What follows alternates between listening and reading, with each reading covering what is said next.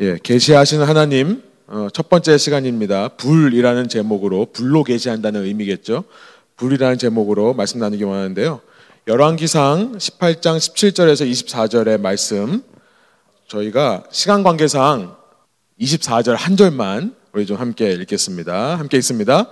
너희는 너희 신의 이름을 부르라 나는 여호와의 이름을 부르리니 이에 불로 응답하는 신 그가 하나님이시나 백성이 다다야파되 그 말이 옳도다 하니라. 아멘. 이에 불로 응답하는 신 그가 하나님이시다라는 고백이 있는 말씀입니다. 자리에 앉으셔서 말씀 나누도록 하겠습니다. 아, 성경책 가져오신 분들은 열왕기상 18장을 펴놓으시고요. 우리가 함께 말씀 우리 17절부터 24절이 본문으로 우리 말씀 나누기 원합니다. 사람들과의 관계 속에서 우리가 상대의 진심을 모를 때 참 답답한 경험들이 있습니다. 혹은 공동체에서 어떤 소속감을 느끼지 못할 때 우리는 답답함을 느낄 때가 있습니다. 소통, 이 커뮤니케이션이라는 것이 우리에게 있어서 얼마나 중요한지요. 사람이면 누구나 소통되지 못한다라고 느낄 때 그 외로움을 견디기가 힘듭니다. 서로가 명백하게 자기의 진심을 상대에게 이야기를 해야 되는데요. 그 소통을 방해하는 여러 요소들이 있습니다. 예를 들자면 내가 내 자신을 남에게 보여줄 때 상대가 내가 솔직하게 보여주면 혹시나 나를 무시하지 않을까 두려운 마음. 이 두려운 마음이 우리로 하여금 소통을 방해한다는 것입니다. 내가 솔직하게 나의 이야기를 하면 내가 손해보지는 않을까. 내가 솔직하게 내 자신을 보여주면 소문 나지는 않을까. 걱정스러운 마음이 우리로 하여금 소통하는 데 있어서 진심을 다 보여주지 못하는 요소로 작용한다는 것입니다. 이런 복잡한 생각을 갖고 있다 보면 상대가 어떤 이야기를 한다 하더라도 그 말이 오해될 경우가 참 많이 있는 것을 봅니다. 내 생각이 이렇게 복잡하니까요. 그가 그런 의도로 말한 것이 아닌데도 그렇게 들리는 거예요. 또 상대 역시도 제가 짐작을 합니다. 제가 추측을 합니다. 상대 역시도 자기가 할 말 안 할 말 가려서 하는 거겠지라고 생각하다 보니까 상대가 어떤 이야기를 해도 진심이 통하지를 않는 이런 모습들이 있다는 겁니다. 혹은 내 안에 과거의 사람들로부터 받았던 상처라든지 과거 소통에 어려움을 겪었던 기억들로 하여금 내가 소통을 원활하게 하지 못하는 요소가 되기도 합니다. 이러다 보니까 사람들은요, 관계를 하면 할수록, 사람들과 소통을 하면 할수록, 세월이 지나고 수많은 사람을 만나면 만날수록 진심을 나누기보다는 내 생각과 내 판단대로 상대방의 마음을 추측하는 것을 참 잘하게 되는 것 같습니다. 추측. 그냥 guess 하는 거죠. assume, assumption. 추측하는 겁니다. 이런 추측하는 것이 더 편해지게 된다는 거예요. 상대가 왜 이런 말을 하고 상대가 왜 그런 행동을 했는지 내가 꼬치꼬치 들으려 하지 않습니다. 말해봐야 어차피 내 머릿속에 복잡한 생각 때문에 더 혼란스러울 것 같아요.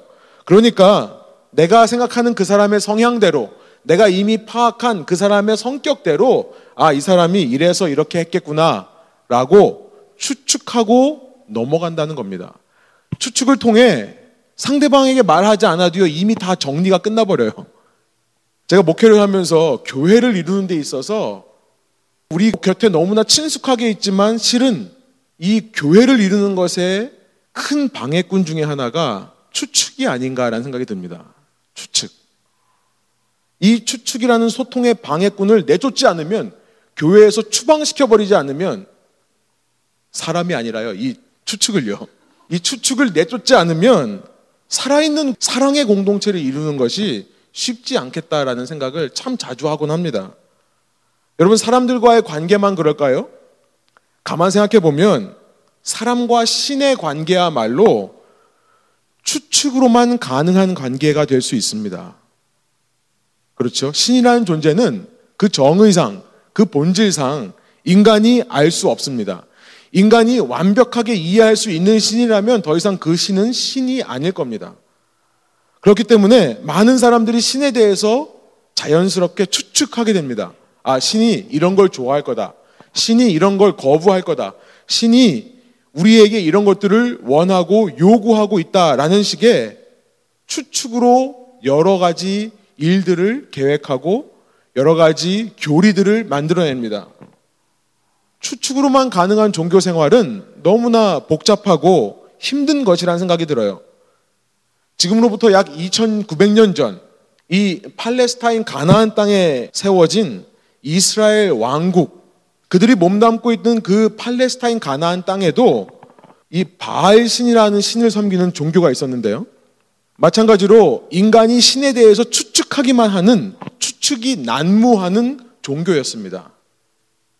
햇빛이 뜨겁고 건조한 이 중동 지역에 사는 사람들은요, 비가 내리지 않으면 이 곡식 수확을 얻어낼 수 없습니다. 그러니까 자연스럽게 중동 지역의 신은 구름과 비의 신인 바알이라는 신이에요.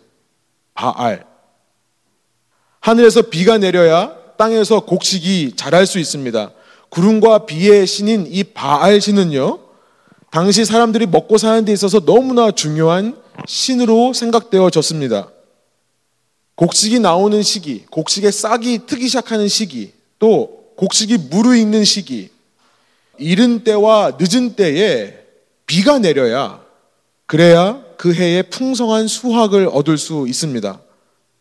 그런데 비가 때를 맞춰서 그렇게 이른 때와 늦은 때에 타이밍에 정확하게 비가 내리면 얼마나 좋겠어요.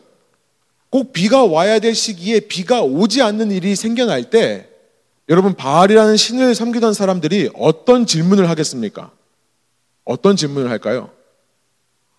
이런 질문을 합니다. 왜 바알 신께서는 이 타이밍에 비를 안 내려주시는가? 사람에게 이 질문이 들다 보면 이 질문이 생기는 순간부터 사람들은 추측하게 되어 있습니다. 개스하는 거예요. 당시 가나안인들의 추측이 기록되어서 전해지는데요. 많은 연구한 학자들이 이런 얘기를 합니다. 당시 가나안인의 추측은 이런 거예요. 바알은 생명의 신입니다. 이 가나안 사람들은 제가 한번 말씀드린 적이 있었는데 이 비 속에 바알의 정자가 들어있다라고 생각할 정도로 바알이라고 하는 신은 우리에게 생명을 주는 신, 풍요의 신이에요. 그런데 모든 생명을 가진 존재에게 동일하게 일어나는 일이 있습니다. 그게 뭐죠? 생명이 없어지는 죽음이죠. 그러니까 사람들이 어떻게 추측하기 시작하냐면, 아, 당시 사람들이 생각하는 죽음의 신, 모트라고 하는 죽음의 신입니다. 바알 신이 생명의 신인데 주기적으로 정기적으로 이 죽음의 신인 모트에게 사로잡힌다. 이때 바알의 부재, absence of 바알, 바알이 없음으로 인해 일어나는 현상이 비가 내리지 않는 것이다. 그러다가 어느 순간 바알이 다시 생명력을 회복해서 모트로부터 풀려나면 그때 비가 내린다. 이런 추측이었어요. 이것을 실제로 믿었습니다. 비가 올 때는 살아있는 신, 비가 내리지 않을 때는 죽어 있는 부재의 신인 바알. 이 바알이라는 신을 알 수 없는 사람들이, 이 알 방법을 찾지 못했던 사람들이 만들어낸 추측이라는 거예요. 그리고 이런 추측은요, 여러분, 인간 관계에서의 추측이 결국은 인간 관계를 파괴하는 쪽으로 가듯이 내가 이 사람에 대해서 정말 알고 있다고 생각했는데 알고 보니까 모르는 거거든요. 마찬가지로 신에 대한 추측은요, 그들의 종교 생활, 신앙 생활도 파괴하는 결과로 이어지게 됩니다. 여러분, 종교 생활, 신앙 생활, 그 속에 생명의 역사가 있을 수 없습니다. 사람을 회복하고 자유케 하는 능력이 종교 속에 있을 수 없습니다. 왜냐하면 종교는 사람들이 추측해서 만들어낸 거기 때문에 그래요. 여러분, 인간관계에서 추측이 소통에 방해가 되는 것처럼 신을 향한 이런 추측들은 참신, 진짜 하나님이 존재한다면 그분과의 소통을 가로막는 방해만 될 뿐이에요. 기독신앙이라는 것은 크리스천 페이스라는 것은 추측의 근거에서 신앙생활을 하는 종교가 아닙니다. 기독교 신앙은 종교라고 말하고 싶지 않습니다. 이것은 사람의 추측에 근거한 것이 아니라 그 기반, foundation이 하나님의 계시에 있기 때문에 그렇습니다. 그래서 이 기독 신앙은 종교가 아닌 거예요. 종교는 사람들의 추측으로 만들어낸 겁니다. 우리 신이 이런 걸 좋아한다. 이런 걸 원한다. 이런 걸 요구한다. 그러나 기독 신앙은요. 하나님의 계시, revelation of God의 그 기반을 두고 있습니다. 무슨 말이냐면 우리가 믿는 하나님은 계시하시는 하나님이시라는 거예요. 계시한단 말이 무슨 말입니까? reveal. 자기 자신을 드러낸다는 거예요. 사람이 자신의 추측과 노력으로 하나님이라는 신적 존재를 알 수 없기 때문에 성경의 하나님은 먼저 자신을 계시하시는 분이시더라. 먼저 리빌 드러내 주신다는 겁니다. 우리가 이 하나님의 말씀이라고 믿는 이 성경책을 이토록 귀하게 여기는 이유가 바로 여기 있습니다. 성경은 우리가 하나님을 알 수 있도록 하나님께서 지난 수천 년의 인간의 역사 속에서 나는 누구다라고 알려주신 계시가 담겨 있는 기록이기 때문에 그렇습니다. 물론 다른 종교에도요 이런 sacred scripture 경전이라 불리는 거룩한 책들이 물론 있습니다. 어느 종교나 다 이런 책들이 있어요. 그런데 성경이 경전들과 다른 것은 뭐냐면 경전에는 보통 신의 명령을 담고 있습니다. 그 신이 무엇을 요구하는지, 뭘 해야 되는지, 말아야 되는지를 말씀하는 성경도 그런 말씀이 있습니다만 그런 말씀만 있는 것이 아니죠. 성경에 나와 있는 모든 이야기, 창세기서부터 요한계시록, 계시록까지 모든 이야기와 모든 말씀들은 하나님이 어떤 분인지를 당신 스스로가 드러내 주시는 이야기로 가득 차 있다는 겁니다. 그러니까 이 말씀을 읽으면 신이 원하는 것이 무엇인가를 알게 되는 것이 아니라 신이 자기의 말씀에 순종하는 사람들에게 어떤 선물을 주는가 그걸 알게 되는 것이 아니라 그 신을 알게 된다는 거예요. 하나님을 알게 된다는 겁니다. 그가 먼저 우리를 위해 계시해 줬기 때문에 성경이 귀한 거고요. 그래서 예수 그리스도가 귀한 겁니다. 우리가 대강절 그 예수님을 기다리는 이유가 있습니다. 예수님께서 이 땅에 갓난아기로 오시지 않으셨다면 하나님이 어떤 분인지 보고 알 수 없는 우리가 하나님을 알 방법이 없었기 때문에 그렇습니다. 예수 그리스도께서 계시기에 기독 신앙은 추측이 난무한 신앙이 아니라는 것을 기억하시기 바랍니다. 그렇다면 여러분 여러분 앞에 계시인 성경이 있는데 어찌 우리가 계시의 성경을 눈앞에 두고 하나님에 대해 추측만을 난무하는 다른 종교인들처럼 신앙생활을 할 수 있겠습니까? 무슨 말씀이냐면 어떻게 매일 성경을 읽지 않고 신앙생활을 할 수 있겠느냐는 말씀이에요. 2019년 연말 한 해를 돌아보는 시간입니다. 그리고 2020년 새해를 준비하는 이때에 우리가 앞으로 가스페 프로젝트 5권 처음 여섯 단원을 통해 이 계시하시는 하나님에 대해서 우리가 나눌 것입니다. 오늘은 첫 시간이에요. 하나님은 불로 계시한다는 것을 나누기를 원하는데요. 여러분 이 시간들 동안 우리가 연말을 마무리하고 새해를 시작하는 시간이 될 겁니다. 여러분 하나님의 계시이신 성경 우리 신앙의 근본이자 우리를 사랑하시는 주님의 우리를 향하신 연애 편지와 같은 여러분 이 성경에 다시 한번 저와 여러분의 시선과 관심이 향하기를 소원합니다. 이러고 설교가 끝날 것 같지만 예, 지금까지 이제 서론이었고요. 이 시리즈를 소개하는 내용이었고 이제부터 우리 본문으로 들어가서 이 말씀 속에 하나님이 어떻게 당신을 계시하고 계신가를 좀 살펴보기를 원합니다. 여러분 우리가 오늘 본문으로 삼은 열왕기상 18장 17절부터 24절의 본문은요. 말씀드린 대로 지금으로부터 2900년 전의 이야기입니다. 팔레스타인 가나안이라는 곳에 바알신 종교가 지배하던 그 시대를 배경으로 삼고 있습니다. 구름과 비의 신인 바알이 온 세상을 다스린다고 믿던 그 시대에 큰 문제가 생겼습니다. 그 문제는 뭐냐면 비가 오지를 않는 거예요. 아무리 기다리고 기다려도 하늘에서 물 한 방울 떨어지지는 않습니다. 오늘이 지나고 내일이 되면 다음 주가 되면 오겠지 했는데요. 한 달이 지나도 두 달이 지나도 1년이 지나도 2년이 지나도 비가 오지를 않는 거예요. 왜일까요? 왜 비가 오지 않는 걸까요? 열왕기상 17장으로 거슬러 올라가 보면 엘리야라는 하나님의 선지자 때문이라는 것을 알게 됩니다. 그리고 그가 섬기는 야훼 하나님이라는 신 때문에 비가 오지 않는다는 것을 17장 1절이 말씀합니다. 제가 세 번역으로 한번 읽어볼게요. 열왕기상 17장 1절입니다. 길르앗의 디셉에 사는 디셉 사람 엘리야가 아합에게 말하였다. 내가 섬기는 주 이스라엘의 하나님께서 살아계심을 두고 맹세합니다. 내가 다시 입을 열기까지 앞으로 몇 해 동안은 비는커녕 이슬 한 방울도 내리지 않을 것입니다. 아합이라는 사람은 그 당시 가나안에 살던 가나안에 세워진 북이스라엘의 왕입니다. 이스라엘 왕국이 북이스라엘과 남유다 두 개로 갈라졌죠. 그 북이스라엘의 왕이 아합이에요. 아합에게 찾아가서 엘리야가 선포를 합니다. 내가 다시 말하기 전까지는 물 한 방울도 안 떨어질 겁니다. 엘리야 선지자가 왜 이런 말을 했습니까? 왜 하필이면 이렇게 말해서 비가 오지 않는 일을 겪게 되는 겁니까? 얼마 동안 비가 안 하는지 아세요? 예. 열왕기상 18장 1절에 가면 3년 동안 비가 오지 않았다는 것을 말씀하고 있습니다. 열왕기상 18장 1절이에요. 세 번역입니다. 많은 날이 흘러서 3년이 되던 해에 주님께서 엘리야에게 말씀하셨다. 가서 아합을 만나거라. 내가 땅 위에 비를 내리겠다. 2절 엘리야가 곧 아합을 만나러 갔다. 그때 사마리아에는 기근이 심하였다. famine.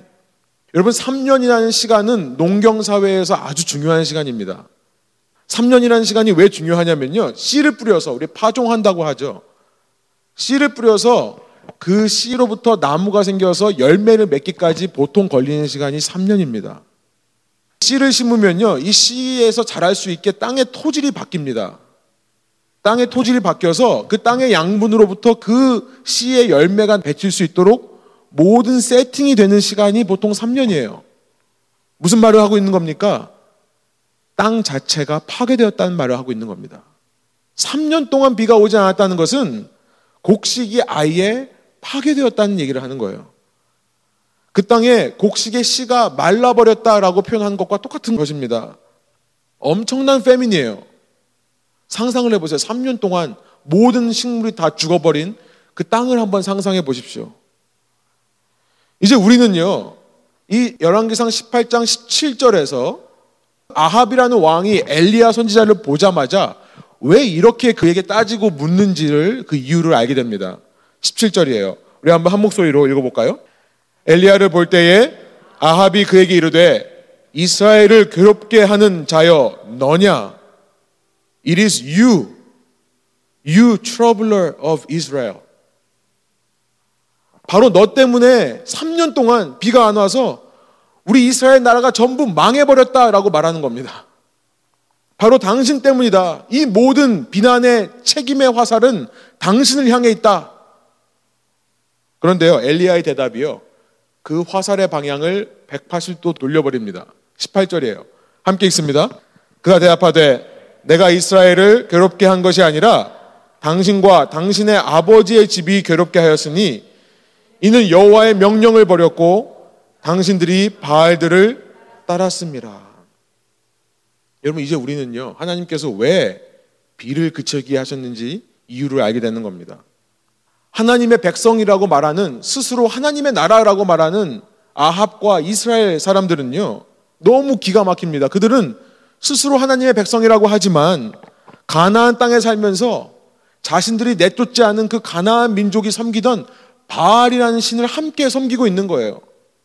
지금 하나님께서 엘리야를 통해 그 기가 막힌 배신과 어리석은 간음을 심판하시는 겁니다.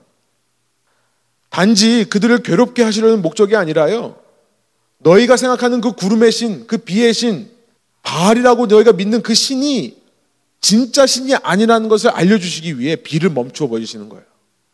똑바로 알라라고 말씀하시는 거죠. 누가 진짜 신인지, 나 야훼 하나님 외에는 신이 없다는 것을 계시하시는 겁니다. 그런데도요, 이 우상의 맛을 본 사람들, 우상을 통해 부와 권력을 가져본 사람들은요, 기가 막히게도 어리석게도 그런 하나님의 계시가 들어도 들리지가 않는 겁니다. 그런 하나님의 계시가 눈앞에 보여줘도 하늘에서 비가 멈춰지는 이 놀라운 일을 보고도 불평, 불만, 탄망하고 있는 거예요. 너 때문이다. 사랑하는 여러분, 오늘 이 시대의 우상은 뭘까요? 이 대목에서 한번 생각해 볼 필요가 있겠죠. 한번 돈 맛을 보면요. 한번 인기의 맛을 보면요. 한번 권력의 맛을 보면, 한번 안정이라는 맛을 보면, 우리도 이런 일이 있는 것은 아닌가 한번 돌아보기를 원해요. 여러분, 12월 마지막에 한 해를 돌아보는 시간입니다. 여러분 가운데, 아, 이건 정말 하나님께서 지난 한 해 동안에 나에게 주신 선물이라고 생각하시는 것이 있으십니까? 저는 너무나 감사해요. 여러분에게 기도의 응답이 있었던 한 해였던 것이 너무 감사합니다. 크게 작게 우리가 자꾸 잊어버려서 그렇지만 크고 작은 기도 제목들이 있었을 것입니다. 제가 여러분을 위해 기도하다가 응답됐던 것들도 참 많이 있었어요. 여러분 그 선물들 앞에서 이렇게 고백하는 저와 여러분 되기를 원합니다. 선물을 주실 수 있는 분은 오직 한 분 하나님 성경의 하나님밖에 없다. 이 선물들을요, 그가 계시되는 기회로 삼으시는 저와 여러분 되기를 원합니다. 여러분에게 얼마나 중요한 분이고 여러분에게 얼마나 선한 목자이신지를 계시받는 기회가 되기를 소원하는 겁니다. 그러나 한 해를 돌아보면서 혹시 여러분 마음 가운데 주시지 않은 것이 생각나신다면 아니 하나님께서 주시지 않은 게 아니라 아예 내 걸 빼앗아 간 것처럼 느껴지는 일들이 생각나신다면 여러분 이렇게 생각해 보기를 원합니다. 혹시 하나님께서 이 선물을 주시려고 하다가 그 손을 멈춰버리신 이유는 하나님이 이런 마음이 아니실까? 너희 자꾸 내 손에 들려있는 이 선물만 보지 말고, 기프트만 보지 말고, the giver of gift. 이 선물을 주는 나를 바라봐라 라는 메시지로 받으시면 어떨까 하는 생각이 듭니다. 하나님께서 내 얼굴을 더 보고 나를 더 알라. 주실 수 있는 하나님께서 오히려 뺏어가셨다면 여러분 그만큼 하나님께서 더 크게 여러분에게 계시하시는 줄로 믿으시기 바랍니다. 누가 내게 더 소중하냐? 너에게 있어서 누가 더 크냐? 하나님의 계시입니다. 물어보시는 거예요. 그 계시를 통해 여러분에게 더 큰 믿음을 주시기 위한 거라고 믿으시기를 소원합니다. 아무튼 엘리야는요. 온 이스라엘에게 참 신이 누군가, 참 하나님이 누구신가를 알려 주어야만 했습니다. 엘리야는 선지자로서 이 계시를 전해야만 했습니다. 그래서 이제 우리가 읽지는 않겠습니다만 열왕기상 18장 19절부터 20절을 보면 한 가지 제안을 합니다. 어떤 제안입니까? 갈멜산이라는 곳으로 몇 날 몇 시에 와라. 갈멜산이라는 곳에 바알의 선지자 450명과 아세라의 선지자 400명을 모아서 나에게 와라. 아세라라고 하는 신은 바알의 짝신입니다. 콘솔트라고 하는 와이프 개념이라고 생각하시면 돼요. 사람들은 신을 만들어낼 때 사람처럼 만들죠. 그래서 남자만 있는 게 아니라 남여 신을 함께 만듭니다. 그래서 그들이 결혼해야 또 신이 나오니까요. 이런 식으로 생각을 합니다. 추측을 하는 겁니다. 그 450과 400 더하면 850명을 갈벨산으로 불러라. 그리고 나서 이스라엘 회중에게 엘리야가 외칩니다. 21절. 한 목소리 한번 읽어보겠습니다. 21절입니다. 엘리야가 모든 백성에게 가까이 나아가 이르되 너희가 어느 때까지 둘 사이에서 머뭇머뭇 하려느냐? 여호와가 만일 하나님이면 그를 따르고 바알이 만일 하나님이면 그를 따를지라 하니 예, 엘리야가요 돌려 말하는 법이 없죠. 너희도 언제까지 머뭇머뭇하겠느냐? 하나님을 진짜 신이라고 생각하면 하나님 따라가고 정말 바알 신이 진짜라고 생각하면 바알 따라가라. 여러분 이 대목에서 외치고 싶은 마음이 드시죠? 저는 외치고 싶은 마음이 들어요. 하나님을 따르겠습니다라는 고백이요. 여기 있는 사람들 중에 한 명이라도 그 고백을 외치는 사람이 있었으면 얼마나 좋았었을까요? 예, 엘리야 선지자님, 제가 제 자신을 생각해 보니까 제가 이 자리에 오기 방금 전까지도 헛된 우상, 바알이라는 헛된 우상을 섬기고 살았습니다. 그 우상이 나에게 그 돈이 그 권력과 그 안정이 나에게 만족을 가져다 주고 행복을 가져다 줄 것으로 착각하며 살았습니다. 그런데 이 말씀 앞에서 지금 제 자신을 회개하고 이제부터라도 새로운 삶을 살겠습니다. 오늘부터라도 야훼 하나님만 따르겠습니다. 아멘이세요? 여러분 이런 외침이 그곳에 울려 퍼졌으면 얼마나 좋았었을까요? 그러나 그 21절 남은 절이 이렇게 말씀합니다. 우리 노란 글씨 한번 한 목소리 읽어보겠습니다. 백성이 말 한마디도 대답하지 아니하는지라 왜 대답 못할까요? 대답 못한다는 얘기는 두 마음을 품었다는 얘기입니다. 머뭇머뭇하는 겁니다. 워낙 짐작과 추측에 익숙한 사람들이라 그래서 그런지 생각이 많고 복잡한 모양이에요. 우리는요, 오늘 이 자리에 있는 저와 여러분은 이런 답답한 모습 되지 않기를 소원합니다. 하나님께서 이미 우리에게 충분한 계시를 주셨는데 우리가 왜 야훼 하나님이 참 하나님이신지 모르겠습니까? 우리가 왜 야훼 하나님만을 따라가지 않겠습니까? 아멘이시죠? 아멘이시죠? 놀라운 것은요, 이렇게 백성들이 머뭇머뭇하면서 조용히 침묵을 유지하고 있는 상황 가운데 엘리야가 보이는 그 다음 행동이요. 너무나 놀라워요. 22절에 엘리야가 백성에게 이르되 여호와의 선지자는 나만 홀로 남았으나 바알의 선지자는 450명이로다라고 한 다음에 23절입니다. 우리 한 목소리 한번 읽어보겠습니다. 그런즉 송아지 둘을 우리에게 가져오게 하고 그들은 송아지 한 마리를 택하여 각을 떠서 나무 위에 놓고 불은 붙이지 말며 나도 송아지 한 마리를 잡아 나무 위에 놓고 불은 붙이지 않고 이렇게 돼 있어요. 여러분 엘리야가 지금 무엇을 준비하는 것처럼 보입니까? 엘리야는 850명 중에 바알 선지자 450명과 맞짱을 뜨는 것처럼 보입니다. 속된 말로. 그들과 대결을 할 무대를 셋업하는 것처럼 보여요. 송아지를 잡아 각을 떠서 재단을 만듭니다. 그리고 내기를 합니다. 그 내기가 우리가 아까 읽었던 24절이에요. 다시 한번 읽어보겠습니다. 너희는 너희 신의 이름을 부르라. 나는 여호와의 이름을 부르리니 이에 불로 응답하는 신 그가 하나님이라. 백성이 다 대답하되 그 말이 옳도다 하니라. 너희는 이 재단 앞에서 너희 신을 불러. 나는 똑같은 재단을 만들어 놓고 나는 야훼 하나님의 이름을 부를 테니까 불로 응답하시는 신이 있다면 우리가 그 신이 진짜 신이라는 것을 믿도록 하자. 우리가 그 신만 따르도록 하자. 모든 백성이 뭐라고 말합니까? 그 말이 옳도다라고 이제서야 대답을 합니다. 이야기를 읽어보면 바알의 450명 선지자들은요, 그 재단에 불을 내리기 위해서 정말 속된 표현으로 별짓을 다 합니다. 정말 속된 표현으로 발광을 하는 것 같아요. 처음에는 그 단 주위를 빙빙 돌면서 춤을 추더니요. 26절에, 28절에 어떻게 되냐면 이렇습니다. 28절. 그들은 더 큰 소리로 부르짖으면서 그들의 예배 관습에 따라 그들이 평소에 간절한 소원이 있을 때 발광했던 것처럼 칼과 창으로 피가 흐르도록 자기 몸을 찔렀다 이렇게 돼 있어요. 여러분 이걸 보면서 저는 아 내가 기독교 목사가 된 게 다행이다 생각이 들었습니다. 여러분 이것을 보면서 야 저들은 정말 저렇게 열심으로 하나님 섬기는구나 생각할 사람이 있습니까? 내가 저렇게 안 한 것이 얼마나 다행입니까? 여러분 교회 오기를 정말 잘하신 겁니다. 우리 옆 사람과 한번 인사할까요? 교회에 잘 오셨습니다. 한번 인사하겠습니다. 험한 꼴 안 보셔도 되잖아요. 여러분 이 28절의 장면이야말로 계시 없이 추측만으로 종교 생활을 하는 사람의 결국을 너무나도 잘 보여주는 장면이라 하겠습니다. 계시가 없는 사람들, 자기의 추측만으로 하나님을 만나야 되는 사람들의 대표하는 모습이 바로 이런 모습이라는 거예요. 얼마나 감사합니까? 이 가운데는요, 회복과 자유케 하는 생명의 역사가 있을 리가 없습니다. 오직 남는 것은 그들이 하늘을 향해 외치는, 어쩌면 자기 자신을 향해 외치는 허공의 공허한 소리만이 남아있을 뿐입니다. 그러나 이와는 반대로 엘리야는요, 이 재단 위에 무슨 일을 하냐면 계속 읽어보시면 알겠습니다만 33절부터 35절 물을 붓습니다.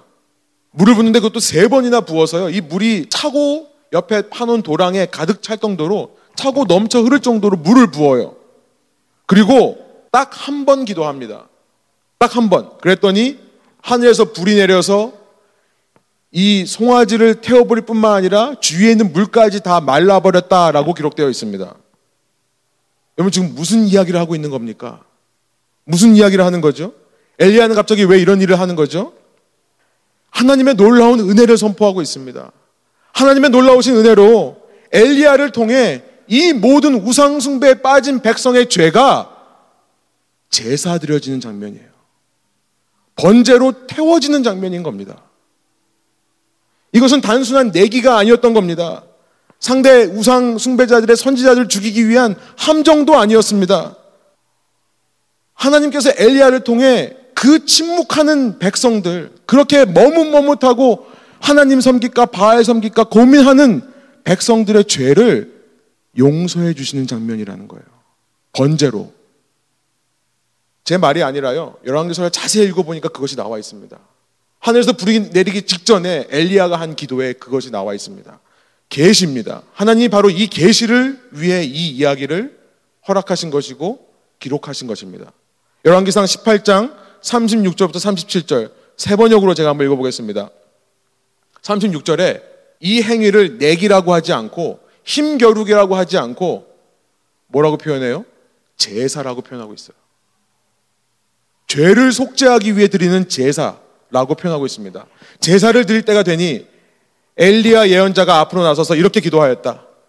아브라함과 이삭과 이스라엘을 돌보신 주 하나님, 주님께서 이스라엘의 하나님이시고 나는 주님의 종이며 내가 오직 주님의 말씀대로만 이 모든 일을 하고 있다는 것을 오늘 저들이 알게 하여 주십시오. 엘리야의 분명한 목표는 계십니다. 나를 드러내는 것이 아니라 하나님을 드러내는 것이었어요. 37절 주님 응답하여 주십시오. 응답하여 주십시오. 이 백성으로 하여금 주님이 주 하나님이시며 그들의 마음을 돌이키게 하시는 주님이심을 알게 하여 주십시오. 하나님은 놀랐습니다. 이렇게 우상숭배적인 마음을 가지고 대답도 못하는 백성인데요. 그들의 마음을 돌이키시기 원하시는 하나님이라는 것을, 주님이라는 것을 외치고 있습니다. 여러분, 우리가 믿는 성경의 하나님이 그런 분이시라는 거예요. 모든 사람들이요, 하늘을 보면서 언제 물이 떨어지나 기대하고 있습니다. 하늘에서 떨어지는 물로 말미암아 나의 욕심, 나의 야망, 이것을 이루기에 급급하면서 때로 물이 떨어지지 않을 때는 그 신을 원망하며 살고 있습니다. 그런데 하나님께서요, 물을 기대하고 있는 그들에게 불을 내려주신다는 거예요. 불을 내려주신다는 것이 무슨 말씀입니까? 그들의 죄를 가장 먼저 용서해 주시는 하나님이시라는 거예요. 하나님의 관심은요, 물을 주시기 전에 불을 주시는 겁니다. 그들의 마음이 먼저 정결하게 되는 것을, 그들의 모든 죄가 용서되는 것에 관심이 있는 하나님이시라는 거예요. 그럼 물은 끝까지 안 주시는 겁니까? 아니요. 아니요. 열왕기상 18장 41절부터 45절에 보니까 그들이 불로 정결하게 되었을 때 그때서야 어떤 일이 일어납니까? 다시금 비를 허락하십니다. 3년 동안 멈춰 있던 비를 허락하시는데요. 어떤 표현이 있냐면 큰 비가 퍼부었더라. 우리 믿는 하나님이 이런 분이시라는 거예요. 마태복음 3장에 보니까요. 예수님께서 이 땅에 오셔서 처음 사역을 시작하실 때 예수님 앞서서 물로 세례를 베푸던 세례 요한이라는 자가 예수님을 백성에게 처음 소개하며 이런 얘기를 한 기록이 있습니다. 마태복음 3장 11절 세 번역으로 제가 한번 읽어보겠습니다. 나는 너희를 회개시키려고 물로 세례를 준다. 내 뒤에 오시는 분은 나보다 더 능력이 있는 분이시다. 나는 그의 신을 들고 다닐 자격조차 없다. 그는 너희에게 성령과 불로 세례를 주실 것이다. 나는 물로 세례를 주는 사람인데 예수님은 성령과 불로 세례를 주시는 사람이다. 예수님이 불로 세례를 주는 분, 또 동시에 성령으로 세례를 주는 분이라 소개하고 있습니다. 당시 사람들이 원하던 것은요, 물 세례였습니다.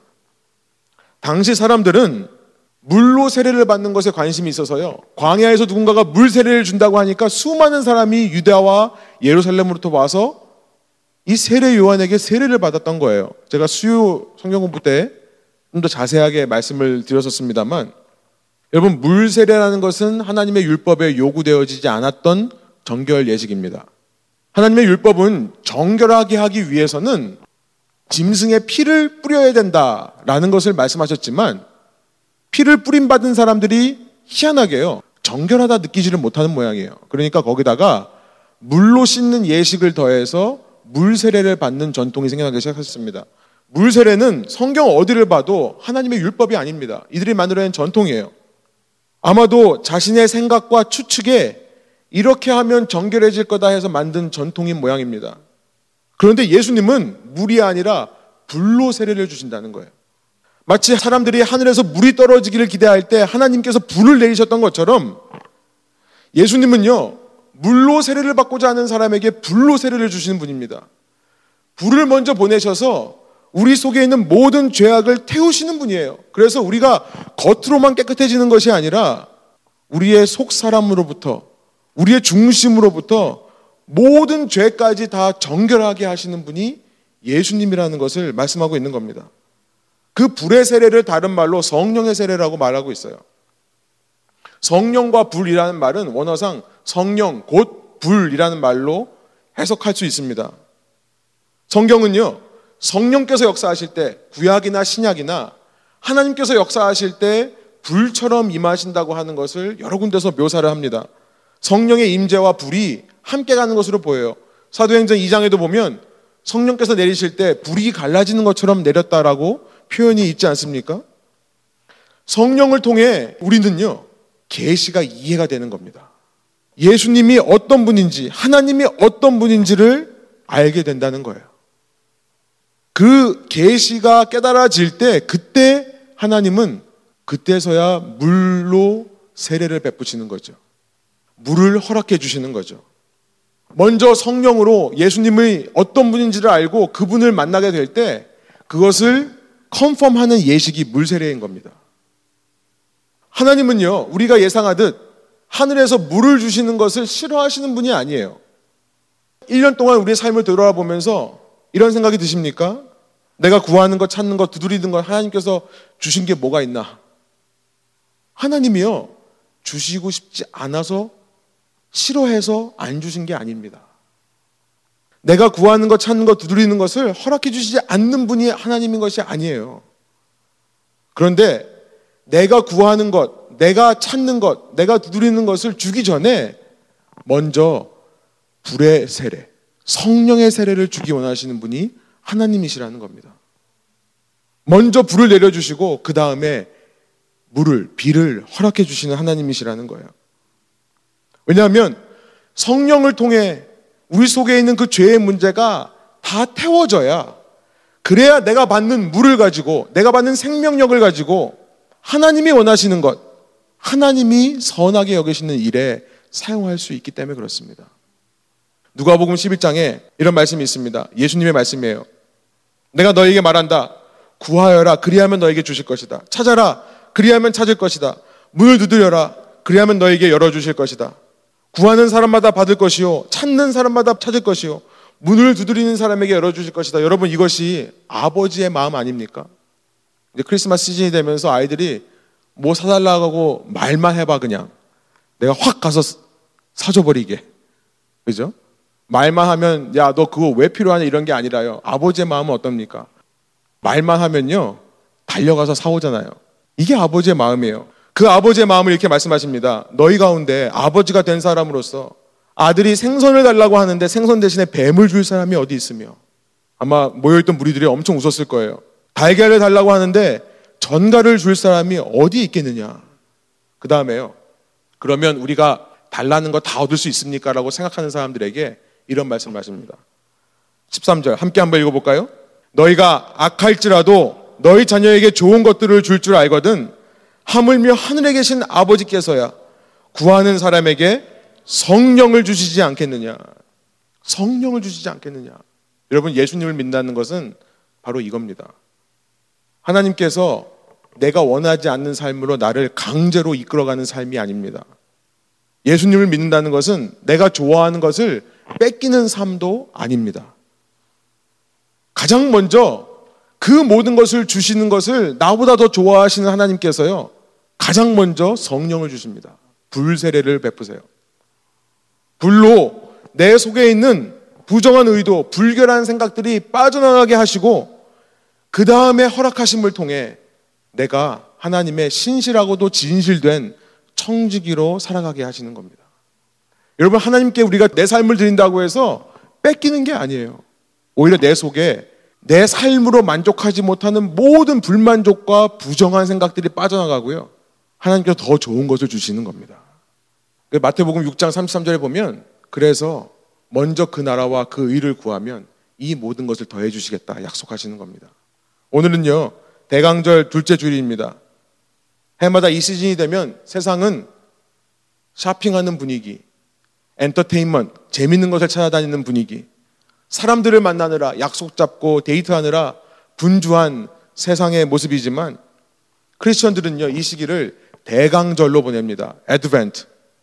Advent라고 하는 것은 대강절이라는 것은 주님의 오심을 기다린다라는 의미입니다. 또 주님의 오심을 기억한다라는 의미입니다. 지금부터 2000년 전 예수님께서는요, 성령으로 이 땅에 오셨습니다. 성령으로 잉태되어 갓난아기의 모습으로 태어나셨습니다. 그래서 갓난아기서부터 어른까지 이전에는 알 수도 없고 볼 수도 없던 하나님을 알게 되었습니다. 예수님께서 하나님을 계시해 주셨기 때문에 그래요. 보여주셨기 때문에 그렇습니다. 그 하나님을 알아보고 하나님을 믿게 된 사람들, 크리스천이라고 하는 사람들이 이 땅에 생겨나게 된 것인데요. 그런 사람들에게 하나님은 어떤 분이라고 계시하고 계십니까? 우리의 삶에 우리보다 더 최선의 목표를 가지신 분이라는 것을 계시하시는 겁니다. 하나님의 목적은 비를 안 주고 싶은 게 아니에요. 여러분의 삶 가운데 한 해 동안 받지 못한 것, 하나님께서 빼앗가신 것처럼 느껴지는 것이 있다면 그 속에 숨어 있는 하나님의 계시를 오늘 붙잡으시길 소원합니다. 그것은 성령의 불로 우리를 먼저 정결하게 하시려는 우리를 연단하게 하시려는 하나님의 마음이고요. 여러분 그 후에 하나님께서 큰 비를 허락해 주시리라 믿습니다. 소원학교는 이 말씀을 통해 여러분 삶 가운데 위로가 되시기를 원하고요. 또한 도전되시기를 원합니다. 한 해의 마무리를 주님 안에서 성령의 도우심으로 잘 마무리하시는 저와 여러분 되기를 원할 때요. 주님 무엇보다 주님께서 우리를 더 알게 해주셔서 이전보다 더 큰 믿음으로 잘하고 성숙해 나가는 저와 여러분 되시기를 소원합니다. 함께 기도하시겠습니다. 하나님 이 시간 저희가 주님의 음성을 듣고 주님의 말씀에 주님의 계시에 반응하기를 소원합니다. 하늘을 바라보며 물이 언제 떨어지나 기대하는 마음, 그 물이 떨어지지 않을 때 온갖 수단과 방법을 통해 내 목표를 이루려고 하는 우리의 그런 마음을 주님께서 아시면서도 우리를 대신해 예수 그리스도의 십자가라고 하는 제사를 드려주신 분이라는 것을 이 시간 말씀을 통해 발견합니다. 하나님, 그 예수님께 우리의 삶을 더 내어 맡기고 그 예수님께서 보내주신 성령으로 말미암아 우리가 더 정결하게 될 때에 우리가 구하는 것, 찾는 것, 두드리는 모든 것에 우리의 욕심이 아닌 주님의 영광이 드러나기를 소원하고 주님의 선하신 계획과 목적을 위해 나의 소유, 나의 삶, 나의 에너지를 내어드릴 수 있는 그런 주님의 참된 백성들 될 수 있도록 주님 이 시간 머뭇머뭇하는 것이 아니라 이 시간 확실하고도 분명한 결단이 있는 저희 될 수 있도록 인도하여 주옵소서. 그런 저희를 통해 부족하지만 연약하지만 주님께서 저희를 기쁨으로 받으시고 주님의 사역에 귀하게 사용해 주실 줄 믿습니다. 저희와 함께 하여 주시고 주님을 더 알려 주십시오. 감사드리며 예수 그리스도의 이름으로 기도합니다. 아멘.